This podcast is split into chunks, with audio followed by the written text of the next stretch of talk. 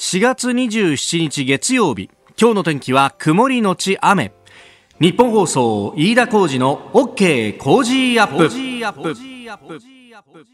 朝6時を過ぎました。おはようございます。日本放送アナウンサーの飯田浩二ですおはようございます。日本放送アナウンサーの新業一華です。日本放送飯田浩二の OK 工事アップ。この後8時まで生放送です。まあ週末はいいお天気で。ねね南風が強くってですね。そうでしたね。昨日すごかったですね風。結構風は強かったよね昨日ね、うん、ただその風がなんか暖かい風だったんで、はい、いや本当だったら外に出てえなと。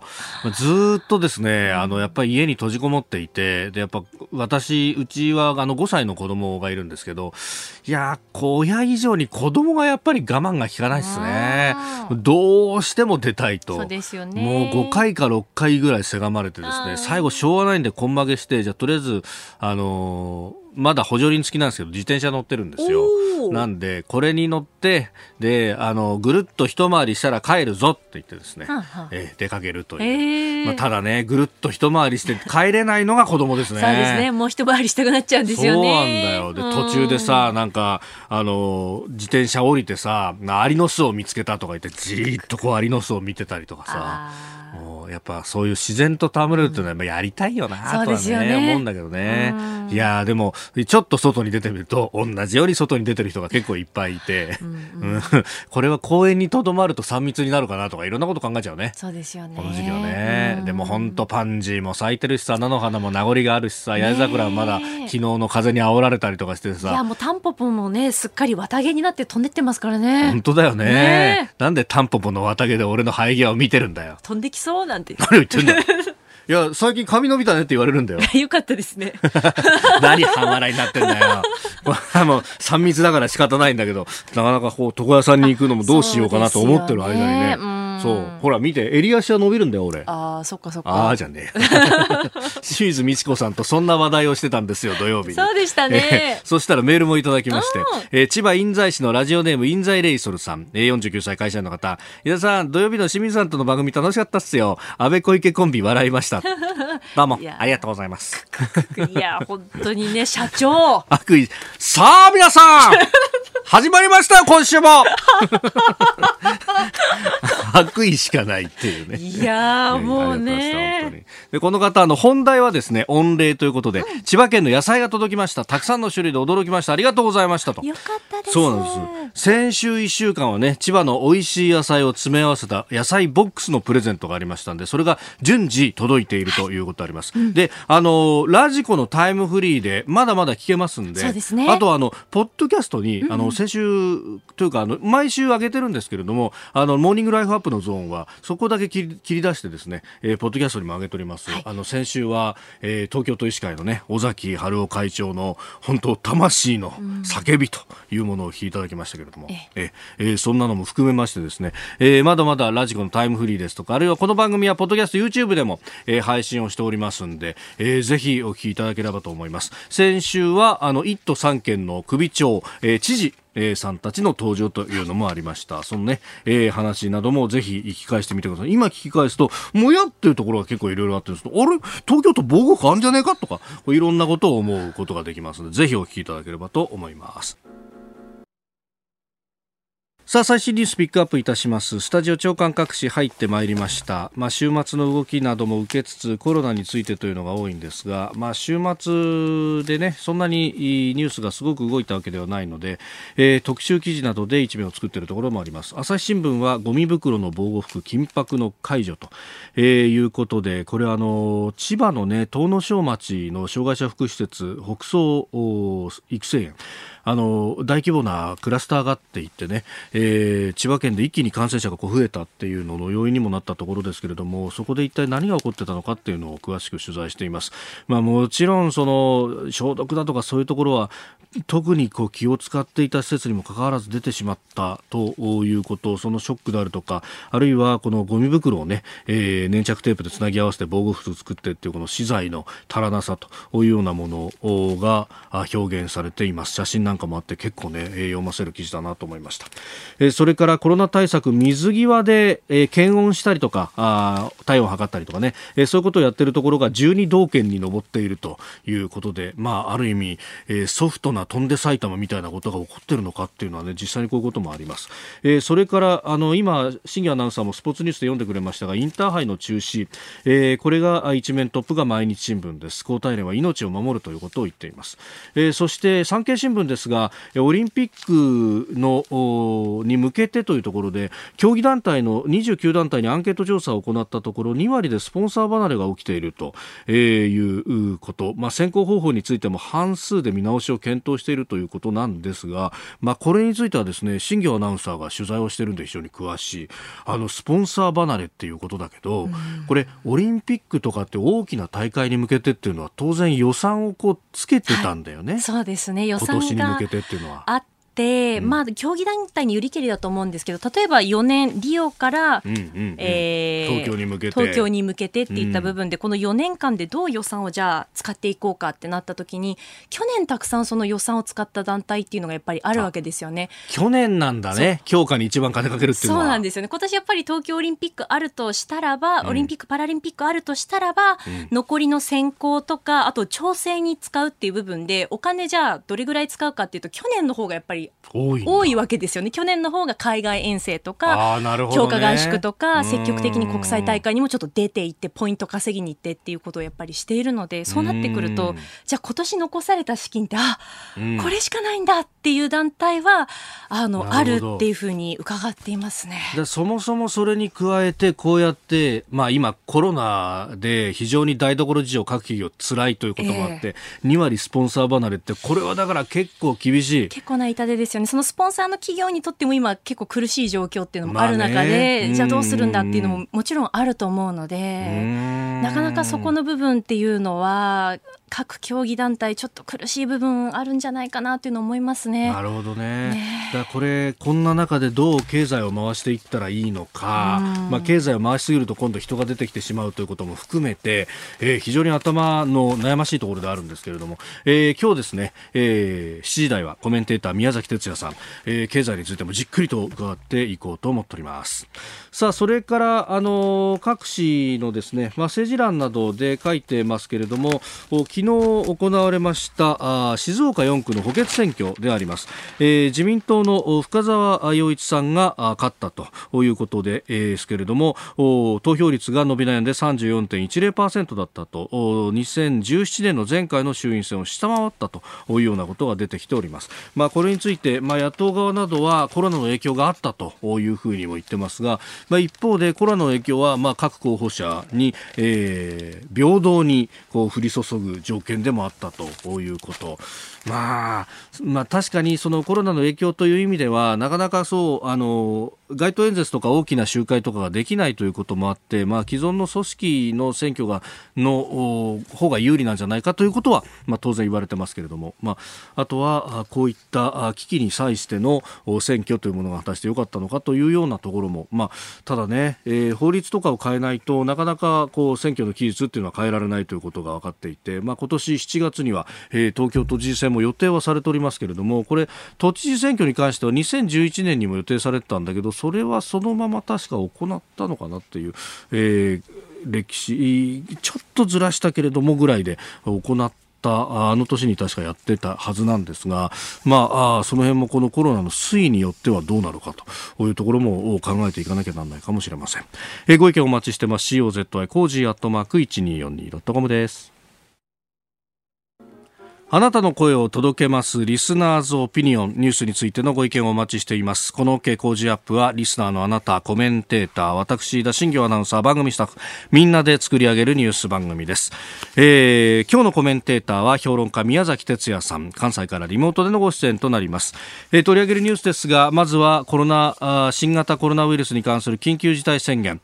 来月6日全面解除困難かというような記事が週末結構出てきております。それから北朝鮮情勢中国は医療専門家チームを派遣したというニュースが入ってきております、えー、雇用調整助成金の助成率について、えー、それから脱ハンコ、えー、さらに、まあ、今日は、え、日銀の金融政策決定会合が行われますし明日になりますと失業率だとか雇用統計の発表もあると、え、コロナ経済対策の展望そしてこのウイルスはえー、この先どうなっていくんだろうというあたりも伺っていきたいと思いますメールツイッターはこちらですメールアドレスは、 cozy アットマーク 1242.com。アルファベットすべて小文字で、COZY で cozy です。 cozy アットマーク 1242.com。ツイッターは、ハッシュタグ cozy1242。ハッシュタグ cozy1242です。今週は番組特製防災アルミブランケットを毎日3人の方にプレゼントします。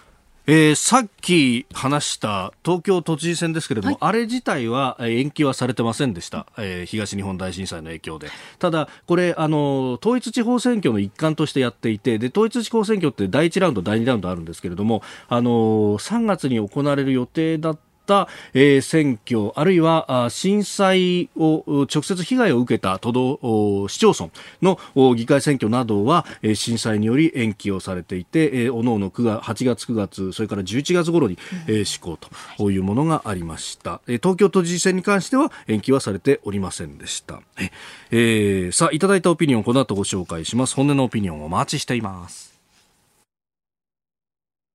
あなたの声を届けます。リスナーズオピニオン。ニュースについていろいろメール、それからツイッターもいただいてますね。あの、新業アナウンサーからもね、紹介があった、今日の産経の一面の、はい、スポーツ、ね、競技団体2割がスポンサーが、えー、手引いてるというようなね、話もありましたが、えー、タディさんツイッターです。景気が悪くなるとスポーツどころではなくなる会社が続々手を引き始めると。えー、私たちは以前から同じ光景を見てきたと。えー、みっつんさん、まあ、どこも余力ないよな。日本はスポーツが一番切られやすいところなんだもんね、と。いうこともいただいております。まあ、来年オリンピックがもしあるとすれば、ここでね、えー、土台を崩しちゃいけないってことにもなるんですけれどもね。えー、それからあ現場からというね、えー、メールもたくさんいただきますが、クルセイダーさんは54歳職業ドライバーさんですね、えー、川崎中原区です、えー、いつも運転しながら聞いてます、えー、昨日は成田から香川県へ配送しておお、えー、今日はそこから山口県に向かっている途中ですとえー、サービスエリアで休憩していると意外と普通乗用車が多く止まってるんですが、営業車かなと思ってると、本当に仕事と思ってしまうようなお年を召したご夫婦だったり、カップルだったり、家族連れだったりするような、えー、方々もいたりします、えー、その方たちには大事な御用かもしれませんが、今の時期は出かける前にもう一度、これって本当に必要なことか考えた方がいいんじゃないかと思います。私の考えすぎでしょうか。といただきました、まあ、車に乗って家族だけだったら誰とも会わないからこれミスじゃねえだろうとかいうふうに確かにね思うところもあるかもしれないんですけども行った先が結局密だったら同じことっていうのねあるいはあの買い物みんないいっぺんにやるとっていうね。うね。えー。えー、ご意見お待ちしてます。COZY cozy アットマーク 1242.com です。ここでポッドキャスト YouTube でお聞きのあなたにお知らせですラジオの日本放送飯田浩司の OK 工事アップではお聞きのあなたからのニュースや番組についてのご意見お待ちしております。ぜひメールやツイッターでお寄せください。番組で紹介いたします。どうぞよろしくお願いします。この時間は生活や普段の話題に役立つトレンド情報をお伝えしておりますが今朝はですね先週の水曜から始まった東京都の感染拡大防止協力金その申請方法について、はい、ええスタッフが調べに調べて、まあ、自分の死活問題ということもありますんでええこれが欲しいということでですね、えいろいろと調べてくれました、えー、都の要請に従ってお店を休んだ時50万円か 100, 100万円がもらえるというあれなんですけれども、うんうんはい、メールもいただいておりましてこちら獅子丸さん、えー、豊島区の方、えー、我が家自営業の喫茶店なんです。東京都の営業自粛要請に応えて休業してるんですが協力金の対象には当たらないらしくがっかりしてます。何度読んでも対象業種などが分かりづらくコールセンターもつながらず困っています。とをいただきました。これそうなんですよ。喫茶店多分お昼間にやられてると思うんですけれども、えー、これね夜8時以降あの営業自粛って東京都要請してるじゃないですか。だからそこの部分に営業時間がかかってたお店生が休業したりとか営業時間短縮して8時前に閉めるとか、え、いう場合にですね、え、対象になると。ただこれは確かに調べないと出てこないっていう話なんですよね。えー、そしてですね申請対象、まあ、対象13万件ほどだと飲食店が多いと予想されております。でこの飲食店を例にとってですねどうやって申請すればいいのかを見ていきます。まず書類作りたくさんあります。えで書類入手するにはネット上にある特別サイトか都税事務所各区市町村の役所に置いてありますんで、えー、まず取りに行くかネットから引っ張ってくるかが必要と、で、えーまあ、ネットで一発で出てこないことも多いんですけれどもあの検索してもね、えー、東京都産業労働局というところに特設サイトがございます。でいろいろ書類は準備してから申請しなきゃならないと。これあのトップページに申請するっていうのがあるんでそれクリックしちゃいがちなんだけど、はい、それは書類が揃った人がクリックするところだったりするのよ。ね。ね。で、えー、一番書き込むことが多いのがですね申請書兼事前確認書。これあのいついつの時間帯この日は短縮しましたとか全部休みましたとかチェックを入れるところがあるってやつなんでこれをこう手手で書くかあのタイプして打ち込むと、えー、それから誓約書。これは手書きでやんなきゃなんないと。で、えー、口座振替依頼書というものを出すとで、えー、さらに確定申告だとか営業許可書だとか本人確認書類それから休業がわかる書類ホームページだとか店頭のポスターの写真などですね、えー、これら必要書類をまず用意することが必要と。でそれから大切なことを言います。これいきなり提出するんじゃなくてえー、東京都内の青色申告会税理士公認会計士中小企業診断士などの専門家のお墨付きがあると手続きが早いですよってことが実は書いてあります。これね多分あの東京都のスタッフを書類の審査に回すと回んなくなっちゃうんで専門家のお墨付きがあるところはスルーができるっていうことが多分あの言いたいんだと思います。でまああのネット上での申請をとも推奨してるんですが一方で誓約約書は手書きでやんなきゃなんないとか、この専門家のお墨付きも手書きでもらわなきゃなんないとかがありますんで、まあ、ネットでやる場合はそれを PDF などでスキャナーで取り込んでからやるということが必要になるということでございます。ええー、ぜひこれね、えー、拡大防止の協力金、えーまあ、こんなシステムになっているという今日はご紹介でした。4月27日月曜日時刻は朝7時を過ぎました。改めましておはようございます。日本放送アナウンサーの飯田浩二です。おはようございます。日本放送アナウンサーの新業一華です。あなたと一緒にニュースを考える飯田浩二の OK 工事アップ。7時台はコメンテーターの方々とニュースを掘り下げてまいります今朝は評論家の宮崎哲也さん、えー、宮崎さん関西からのご出演です、はい、よろしくお願いします。よろしくお願いします、はい、関西単身赴任26日目でございます。あそうなんです、ね、いつまで続くのかこの一人身生活は。本当に。いつまで続くのかこのコンビニ食は。コンビニ食は。いやそうなんですね。いやちょっとそれは難儀ですね。ど ねしょうがないね本当に。しょうがないですね、えー、まあその辺の展望も含めてまずはこちらのニュースです緊急事態宣言来月6日全面解除は困難か。新型コロナウイルスの感染拡大で発令された緊急事態宣言大型連休最終日の5月6日に期限を迎えますが状況は全面解除するには程遠く政府関係者ら多くは延長は避けられないとみて今月30日にも総理が決断するとの見方が出ております。これ、この週末、なんかずいぶん、まあ、リークなのかなというような記事が出てきてますけど、ね、相場感作ろうとしてますか？ね、まあ、あのあれですね、トライアルバルーンっていうか、観測記事、はい、いっぱい出てましたよね。と、え。ー、いうことは、はい、まあ、6日に全面解除というのは、全面解除困難ということは、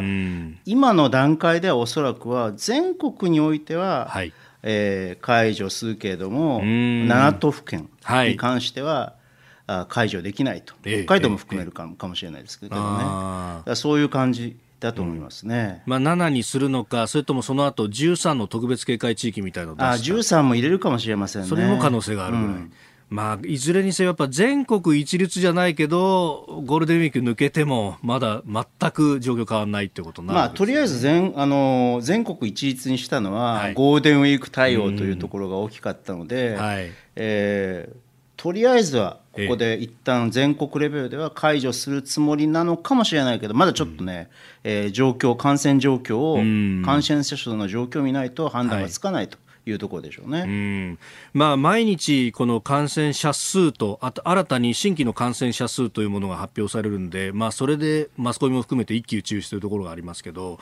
これ、その感染の予防だとか、蔓延の防止ってことを考えたときに、どの指標を使ったら、宮崎さん、いいとあのね、感染者数というのは、はい、まあ、確かに本当のおそらくは感染者数、真の感染者数というのが仮にあるとするじゃないですか。うんはい、それってとはね、多分ね、えー、違ってると思うんですよ、ずいぶん少なく出てることは間違いない、うんうんうん、これはまあ要するに検査をどのくらいやるかとかっていうような問題なんで、うん、どういう人に対して検査をやっているかっていうことなんだけど、はい、ただし、増減に関してはね、えー、これで判断できる部分というのは、増えてるなっていうのとか、減ったなっていうのは、これで判断できる部分があるから、はい、参考値としては、非常に重要な参考値だと思うんですよね。えでも、まあ、あのそれとあの無関係ではありえない死亡者数というのは非常に、これはあの、まあ、漏れはあるかもしれないけれども、はい、かなり角度の高い数値なんで、うん、まあ、これをこれと、参考値である感染者数というものを一応こう政策の指標にしていくというのが重要で死亡者数っていうのはどういうどうや何が要因で増えていたら減ったりするかっていうと、はい、基本的にはまずは感染者全体の真の感染者数ね。今言ったところ、はい、真の感染者数がどのくらい増えているのかということと、えー、あと医療崩壊が起こるかどうか。というこの2つが、はい、あ主な要因だと思うんです。あの医療崩壊がもし起これば、えー、死亡者数というのは本本当に恐ろしい勢いで増えてきます、諸外国の例を見る見ると、はい、だから感染者数を真の感染者数をできるだけこう安定させる増やさないということと同時に、えー、医療崩壊をあの絶対に防ぐと。このことがやっぱり死亡者数を増やさないっていうことの,、うあの非常に重要な要なんだと思うんですよね。その辺がやっぱり今、諸外国に比べると死亡者が少ないからいいじゃないかみたいな意見と医療関係者たちのものすごい危機感とのこうギャップにもなってるところですね。あのーうん、とにかくこう諸外国の例を見ても分かるように医療崩壊が始まりますと、はい、もう急激な勢いで増えていきますので、えーまあ、日本がどうなるかというのはみんなあの他の国の医療関係者も、えー、貿易関係者も固唾を飲んで見ているということだと思いますね。なそういうこと観点からしても、はい、まあ、とりあえずはこの6日に、えー、えー、全面解除はしないと、うんうん、いうことはあ政策判断としては妥当ではないかなと思います。はいえー、ただね、経済に対する影響がね、うん、どうなるかっていうのは、また後で論じますけれど、ぜひ、あの、経済についても、お例えば7時40分過ぎのゾーン、えー、時間を取って、えー、解説をいただこうと思っております。えー、まずは、この緊急事態宣言、えー、来月6日全面解除困難かという話題を取り上げました。おはようニュースネットワーク。今朝のコメンテーターは評論家の宮崎哲也さん。取り上げるニュースはこちらです。中国北朝鮮へ医療専門家チームを派遣。健康悪化説が取り沙汰されている北朝鮮の金正恩委員長をめぐってロイター通信は25日中国が医療専門家チームを北朝鮮に派遣したと報じました。また健康不安説が出ていましたがアメリカの北朝鮮研究サイトは北朝鮮東部の駅で金委員長の専用とみられる列車が停車しているのを衛星写真を通じて確認したと発表しています。まあ、このあの東部の駅というところがあミサイルの発射場の近くというようなこともありますね、宮崎さん。ねまあ、ただその本人の姿というのが確認できたわけではないので、はい、えー、えー、そういうこの重特設とかっていうものを打ち消すために、はい、えー、わざと列車を運んできたという可能性というものも、はい、あの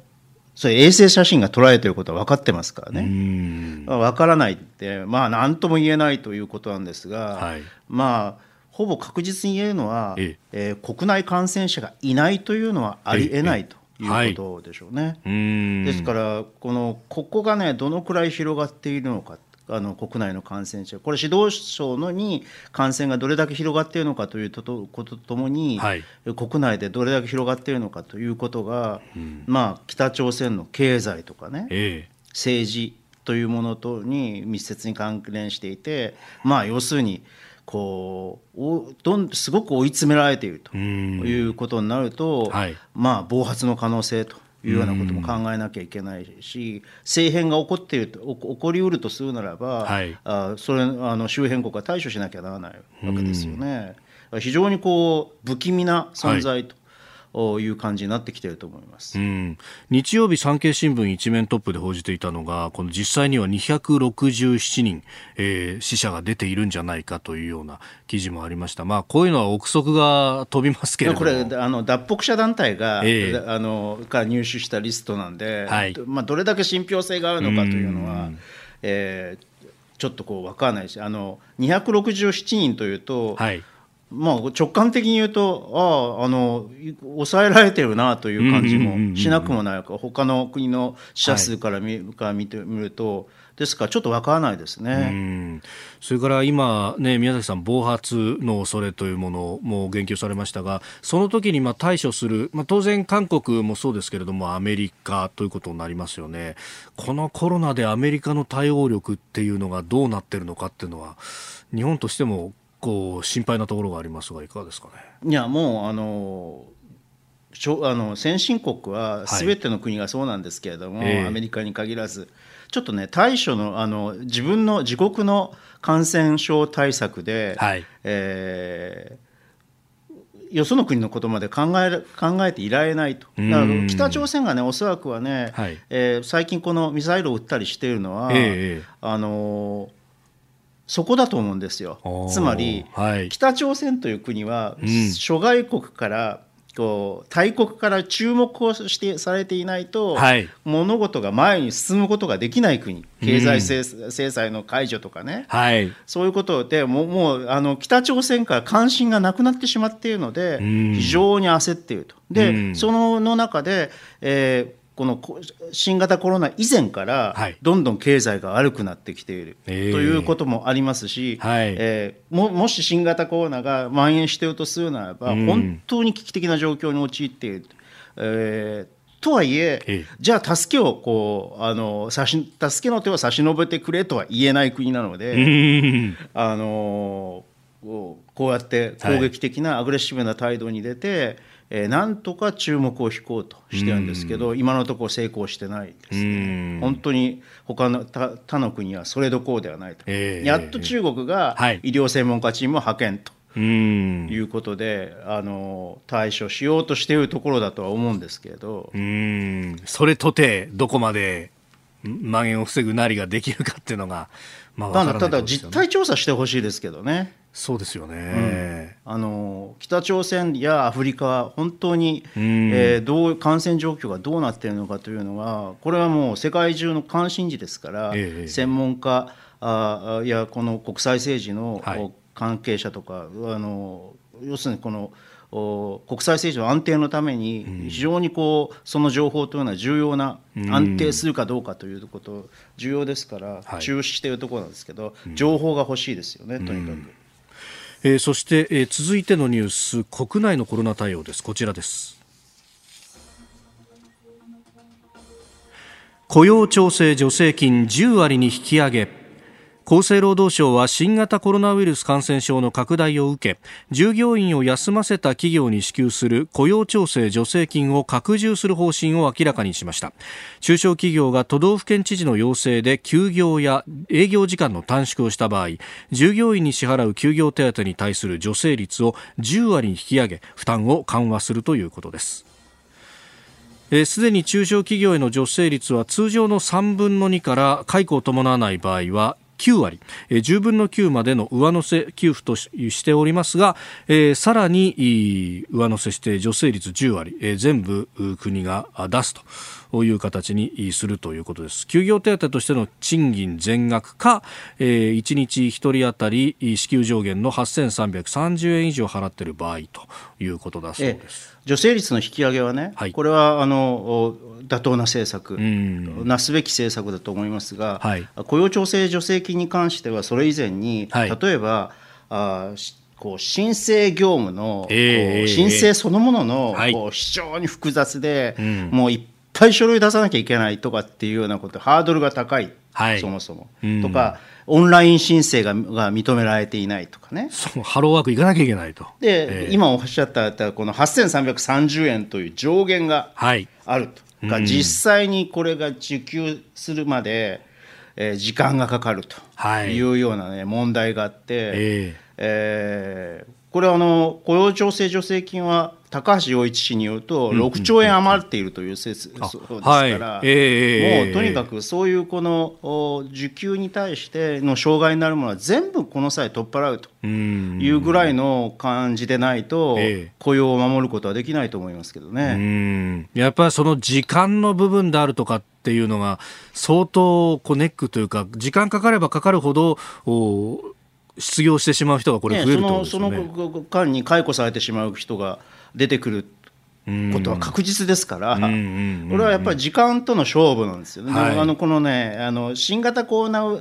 対策の、ええ、経済対策はすべてそうなんだけど、時間との戦いなんですよ。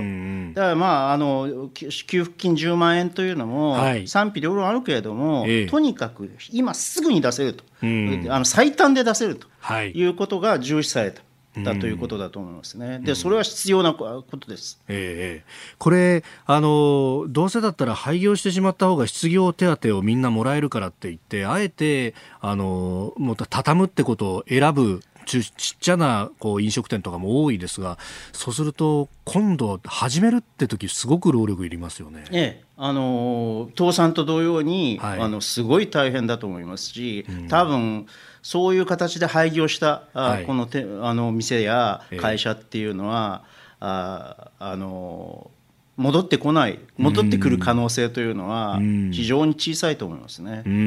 だからどんどんどんどんね、まあ、例えるな例えが悪いけれども、はい、壊死してきているようなもんなんですよ経済が。だからこれをどうやって止めるかと。い。うのが、はいうん、あの先ほどね、ええ。自粛はあの延長はおそらくは妥当であろうと、はい、いうふうに思いました。いや、うん、あの言いましたけれども、え、自粛をさせるんだ要請するだったらもう事実上これはね、うん、ほとんど今の自粛状況を見てると、はい、かなり強制に近くなってきていると思うだったらやっぱりさまざまな保障をしなければならないと、はい、そうしないと単にこの中小企業や個人事業主を苦しめて、中小企業も苦しめて、えー、倒産に追い込んで倒産や廃業に追い込んでいくだけと、うん、その時にね、はい、倒産したて廃業したままでは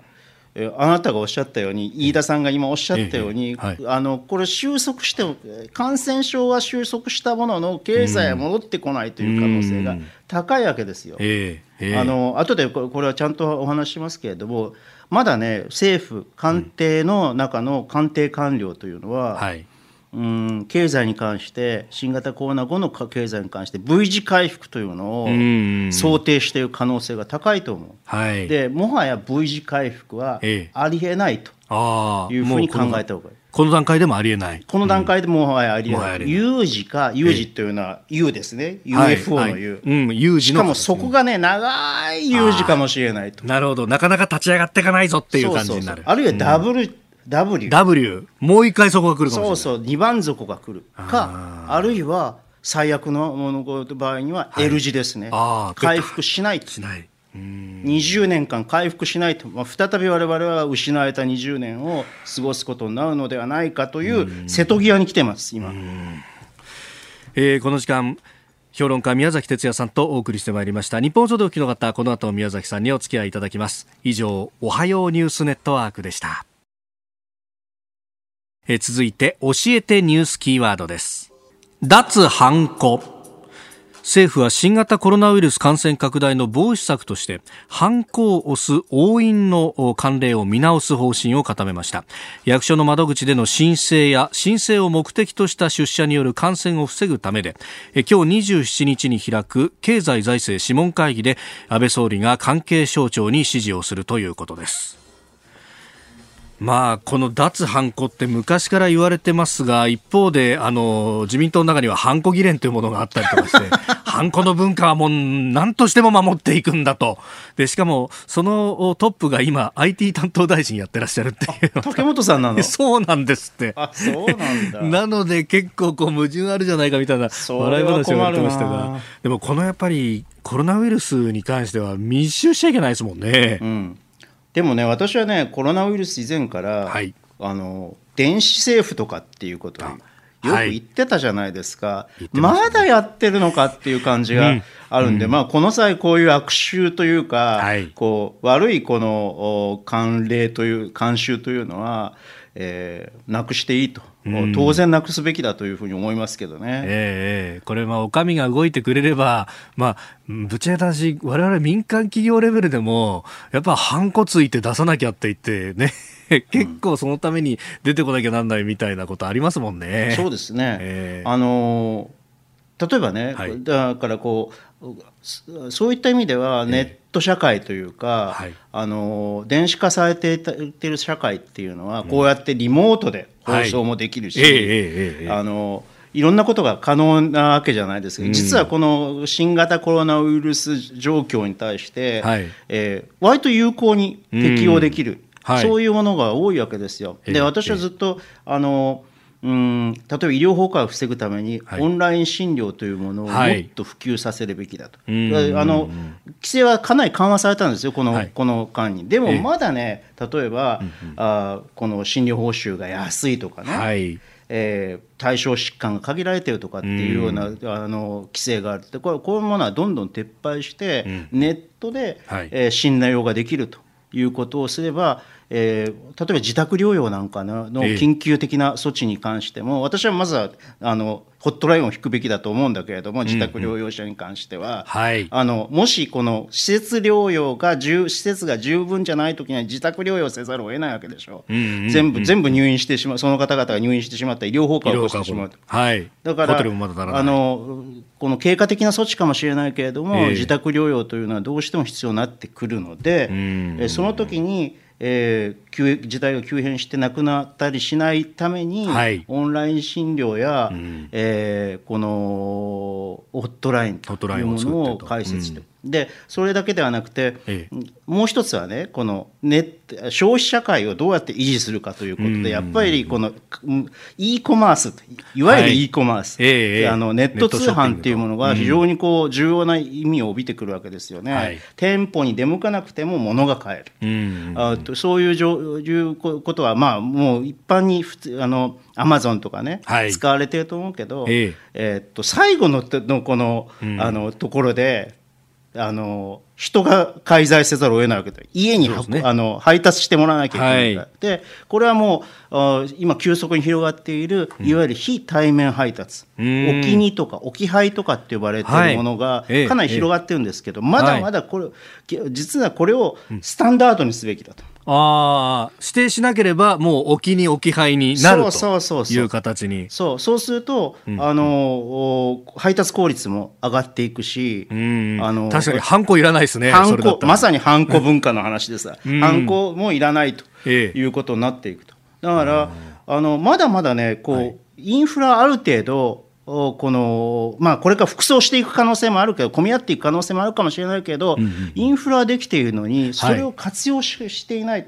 でこれをやっぱり8割接触をこの削減するというところに集中的に、あのこの展開していくべきではないかと。そのためにその目的で展開していくべきではないかと、ではそれの政府なんていうのはもうさっさとこういうことをやるべきだと思いますけどね、まあ、これに補助金つけるなりその診療報酬を引き上げるなりっていう、ええ、いろんな施策は打てるわけですもんね。そうですね、うん、これあの特に置き配なんかはこれをやるとその不在で持ち戻りみたいなものは基本的になくなる形だから効率性が上がります。うん。あのいずれにしてもこの自粛あの店舗の自粛が広がってあの続いていけば、はい、ネット通販というもののがの消費の支える非常に重要なファクターに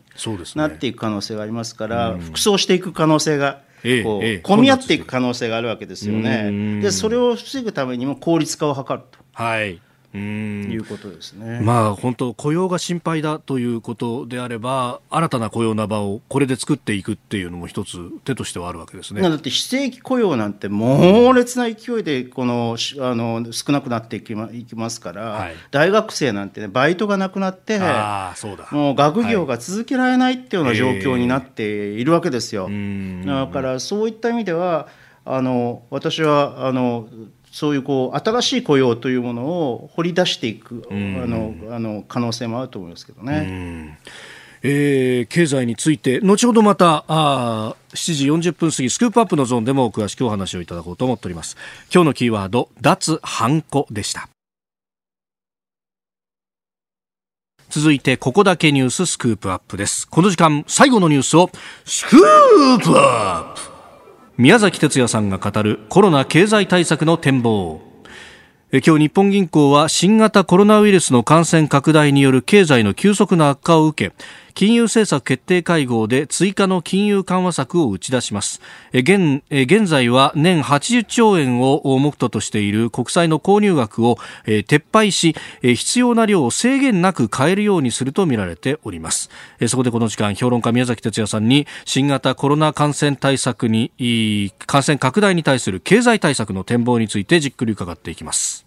この枠組みはね日銀の枠組みいいんですけど、えっと、国がね、はい、国債をどんどん発行してどんどんあの経済対策を打ってくれないと、はい。ねえー、えー、今、二十数兆円ぐらいでしょ？そうですね、年間二十数兆円しか買っていないと。ということでしょ、だから、はい、あのまだまだあの日銀はあのこの態度はいいんですけど、この姿勢はいいんですけど、えーえーえー、政府がもっと出せということだと思いますね。はい、で、私はね、足元の、はい、おコロナ経コロナ経済というかね新新型コロナ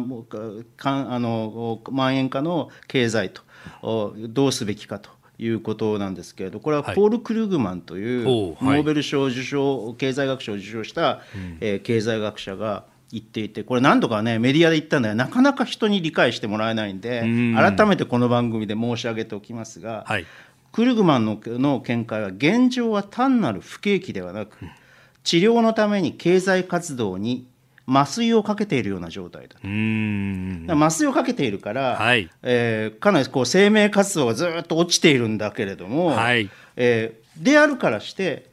死んでしまわないように麻酔をかけたあの患者が死んでしまわないように、生命維持が必要だというふうに言ってるわけです、つまり通常の景気刺激策とかではだめだということを彼は言っていて、まあ、これは要するにね、えー、一つにはトランプ政権がやっている公共事業とかっていうのに対する批判なんだけれど、そんなところにお金を使うんじゃなくて、もっと生命維持に使えと。雇用維持や倒産を増や減らすと、事業維持に使えというふうに言ってるわけですね、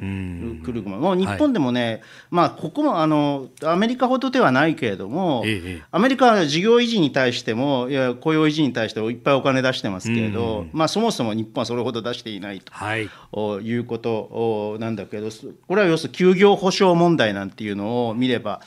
一別すれば分かる通りで1兆円しか出さないんだから、えー、休業保障に関しては、ねはい、これはもうあの足りなすぎますよね。で、えー、それと同時にこう GoTo キャンペーンなるものに予算を当ててるんですね。はい、えー、えー、えー、そうですね。これ。これがね、要するに、えー、収束後に国内の人の流れやにぎわいを創出し、地域活性化を図る官民一体のキャンペーンらしいんですけど、はい、ここに1兆6794億円もの予算を。これって正直言って、まあ皮にあの皮肉に入れて不要不急の予算ではないかと。いやおっしゃる通りですよね。あの まあね、不要とまでは言わないけど、普及ではあろうと、うん、であることは間違いないですね。間違いないと。うん、えー、このの予算で、今時の予算でやる必要は全くなくて、はい、それよりも1兆6794億円だったら、うん、感染拡大防止とかやか、医療崩壊を防ぐために、例えば医療用マスクとか、はい、防護服とか、あるいはこの人工呼吸器とかを量産するための補助として、ええ、あのだ出すべきだと思います。それはね、それはねそれに対する予算って6695億円なんですよ。これ全部ここに投入すべきだと。思うけどね。ということでですね、はい、足元の予算というのは要するにね V 字回復を前提にするというのはもうナンセンスなんです。はい、これはある程度の時間があかかって、はい、経済あの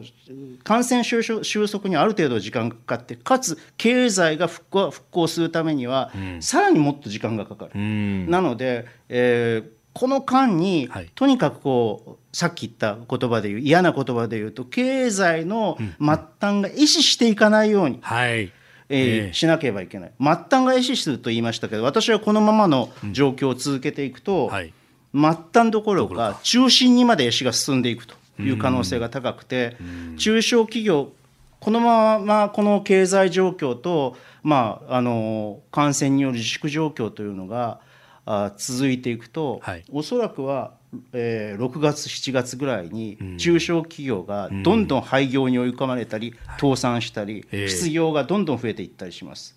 でその後に何が来るかというと、やはり同じ状況が続いた場合には何が来るかというと大企業の、はい。えー、経営が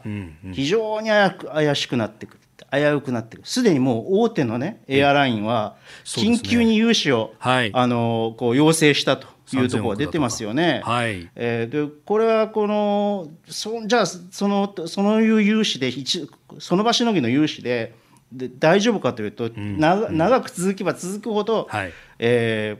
ー、需要が復興する見込みというのはない。うん、ということは最終的にはどこかの段階で政府が、はい、えー、資本注入の形おそらく資本注入の形で、はい、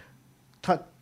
あの差し手を差し伸べなければならない、リーマンショックの時にも、大手のエアラインに対しては、そうでした。あの資本注入しました、はい、でもエアライン、今回はエアラインだけではなくて、例えば自動車とか、電気とか、